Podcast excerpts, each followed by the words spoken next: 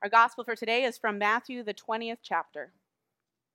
Jesus said to the disciples, The kingdom of heaven is like a landowner who went out early in the morning to hire laborers for his vineyard. After agreeing with the laborers for the usual daily wage, he sent them into his vineyard. When he went out about nine o'clock, he saw others standing idle in the marketplace. And he said to them, You also go into the vineyard, and I will pay you whatever is right. So they went. When he went out again about noon, about and about three o'clock, he did the same.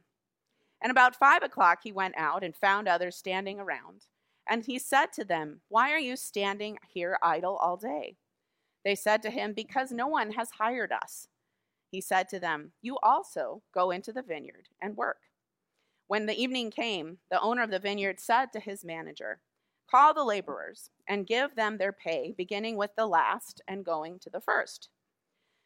When those hired about five o'clock came, each of them received the usual daily wage. Now, when the first came, they thought they would receive more, but each of them also received the usual daily wage.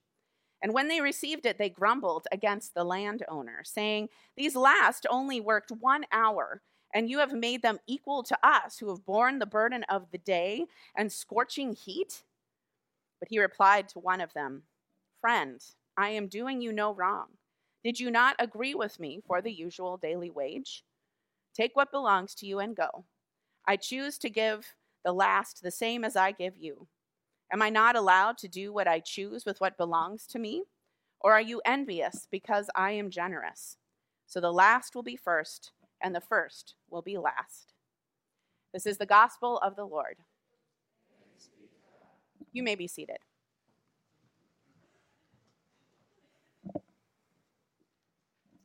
Grace to you and peace from God, our Creator, and the Lord Jesus Christ. Amen.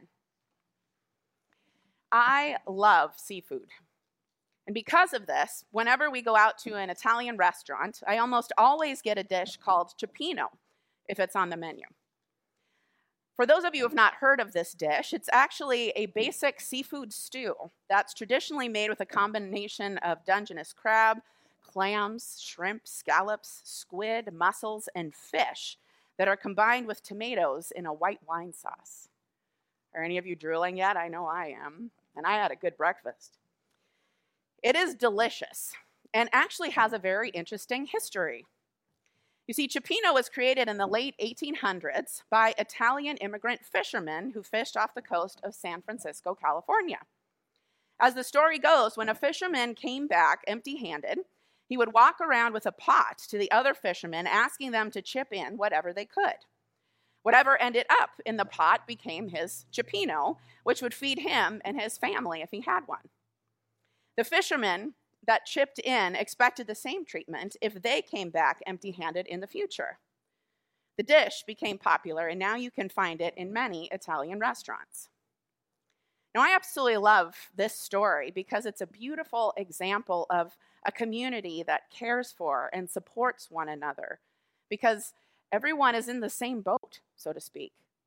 Everyone in this fisherman community knew that sometimes you'd have a great day of catching fish and bring in a large cash, while other days you'd come back with very little or even nothing at all. And while some may worry about whether they or their families would get to eat that day, in this community, that wasn't really a concern because everybody had each other's back. What a beautiful image of the kingdom of God, right? Everyone caring for each other so that no one has any need. The story is actually very similar to our parable for today that Jesus told, though from a very different context. As the parable goes, there's this wealthy landowner who owns a vineyard. And he goes out early in the day to hire some day laborers to help him bring in the harvest. He offers them a fair daily wage and sends them out to the vineyard. Then it says the landowner goes back out again at 9, noon, 3, and 5 p.m. and hires more day laborers, promising to pay them what is right.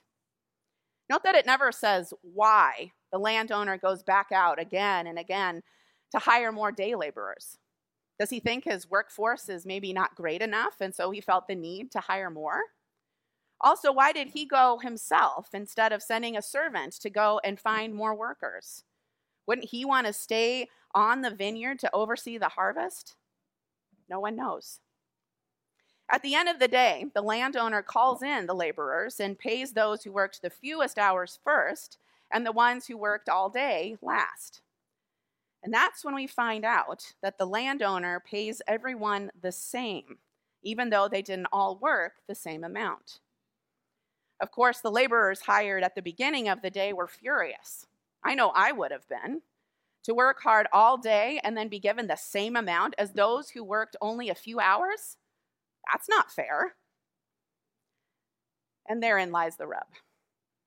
It's not fair, but perhaps it is what is right. One of the things that I've come to learn over my many years of life is that what is right and just is not always what is fair, and what is fair is not always right or just. Similar to the story of the fishermen in San Francisco who relied on their catch to provide money and food for themselves and their families, these day laborers relied on being hired in order to help feed themselves and their families. And while the NRSV translation that we read today has the landowner asking the laborers he hired later in the day, Why are you standing here idle all day? A better translation from the Greek would actually be without work. Amy Jill Levine, who is a professor of New Testament and Jewish studies at Vanderbilt Divinity School, writes with regards to this very passage standing idle suggests milling around or wasting time, but without work can have a better connotation of wanting work but not being able to find it. Now, this parable has been translated and interpreted in many different ways. Some of the interpretations include God being the landowner and the various workers representing Jews and Gentiles, suggesting that the kingdom of God is now open to both Jews and Gentiles. Or perhaps the workers represent people of different cultures and backgrounds, and this parable is a lesson about inclusivity and not judging those who are not like you. I've even heard it interpreted as a message of salvation that Christians are actually the landowners who are called to go out and save people in the name of Christ, bringing them into the kingdom of God. Personally, I don't agree with this interpretation, and I actually really like Levine's comment on this. And she says that those who ask today, Are you saved? Jesus might well respond, The better question is, Do your children have enough to eat? Do you have shelter for the night? But I think what the parable is lifting up is the fact that the kingdom of God does not care as much about what is fair based on our interpretation and understanding of it in this world. Instead, God cares about what is right and just. And that is that all are cared for, loved, and have what they need, regardless of situation, status, gender identity, race, ethnicity, ability, age, even belief. And this can be a hard pill for us to swallow, as Jonah exemplifies very well in our story for today. I confess, this story always makes me laugh because I immediately first get this picture of an overdramatic toddler crossing his arms and stomping on the floor and saying, That's not fair. And Jonah's right. It's not fair. After all, after all that God had done to get Jonah to Nineveh, to proclaim this message of repent or your city will be destroyed was a lot. And so Jonah finally made it there, did what God asked, and then God didn't follow through. That would be infuriating. Not to mention, it put Jonah's reputation at risk, right? Some may have assumed that, well, he must have just been a false prophet since nothing happened. But once again, God's message here is that what is fair is not always what is right.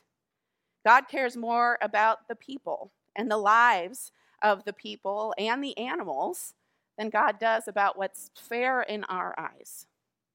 As we heard in both our reading from Jonah and our psalm for today, the Lord is gracious and full of compassion, slow to anger and abounding in steadfast love.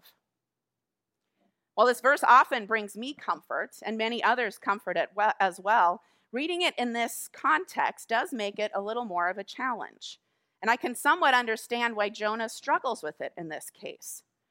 Because, as Pastor Katie pointed out in her sermon last week, grace and love are not fair. Now, when we are little, we start to learn the basics of what's right and wrong. Don't hit people, don't lie, share your toys, be nice. But as we get older, that line between right and wrong gets a little blurred. Is it wrong to kill people when at war? Is war itself wrong? Should our tax dollars be paying for homeless shelters and medical care for those who don't work or can't earn a living wage? What about advancements in science that use embryo technology to cure diseases? Pastor Katie brought up debt forgiveness last week. What about giving money or food to people standing on the street corners, not knowing what they'll use the money for? What about immigration, gun reform, abortion? Did anyone's blood pressure just go up a little bit just by mentioning this list of things? I didn't even take sides, I just listed them. That just shows you how much struggle there is with these topics. Sometimes these ethical issues, which, yes, have become political, are hard to figure out.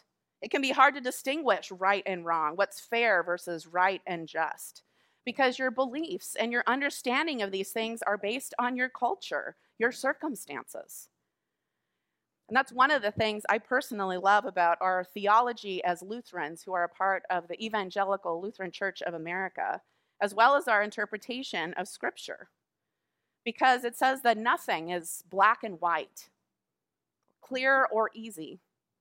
Life isn't black and white. We live in a world of gray which we as Seattleites know very well what gray looks like, right? But we can take from these stories from Scripture today, as well as from the example of the fishermen community in San Francisco, that we are called to care for and love one another as best we can, sharing the gifts that we have been given the best we can, to put something in the pot, so to speak and to strive to do our best not to worry about the rest, as hard as that is. To not worry about what's fair, but what is right. That all are loved, cared for, and have what they need to live a healthy, full life. Because that's the promise of God's kingdom in the world. Amen.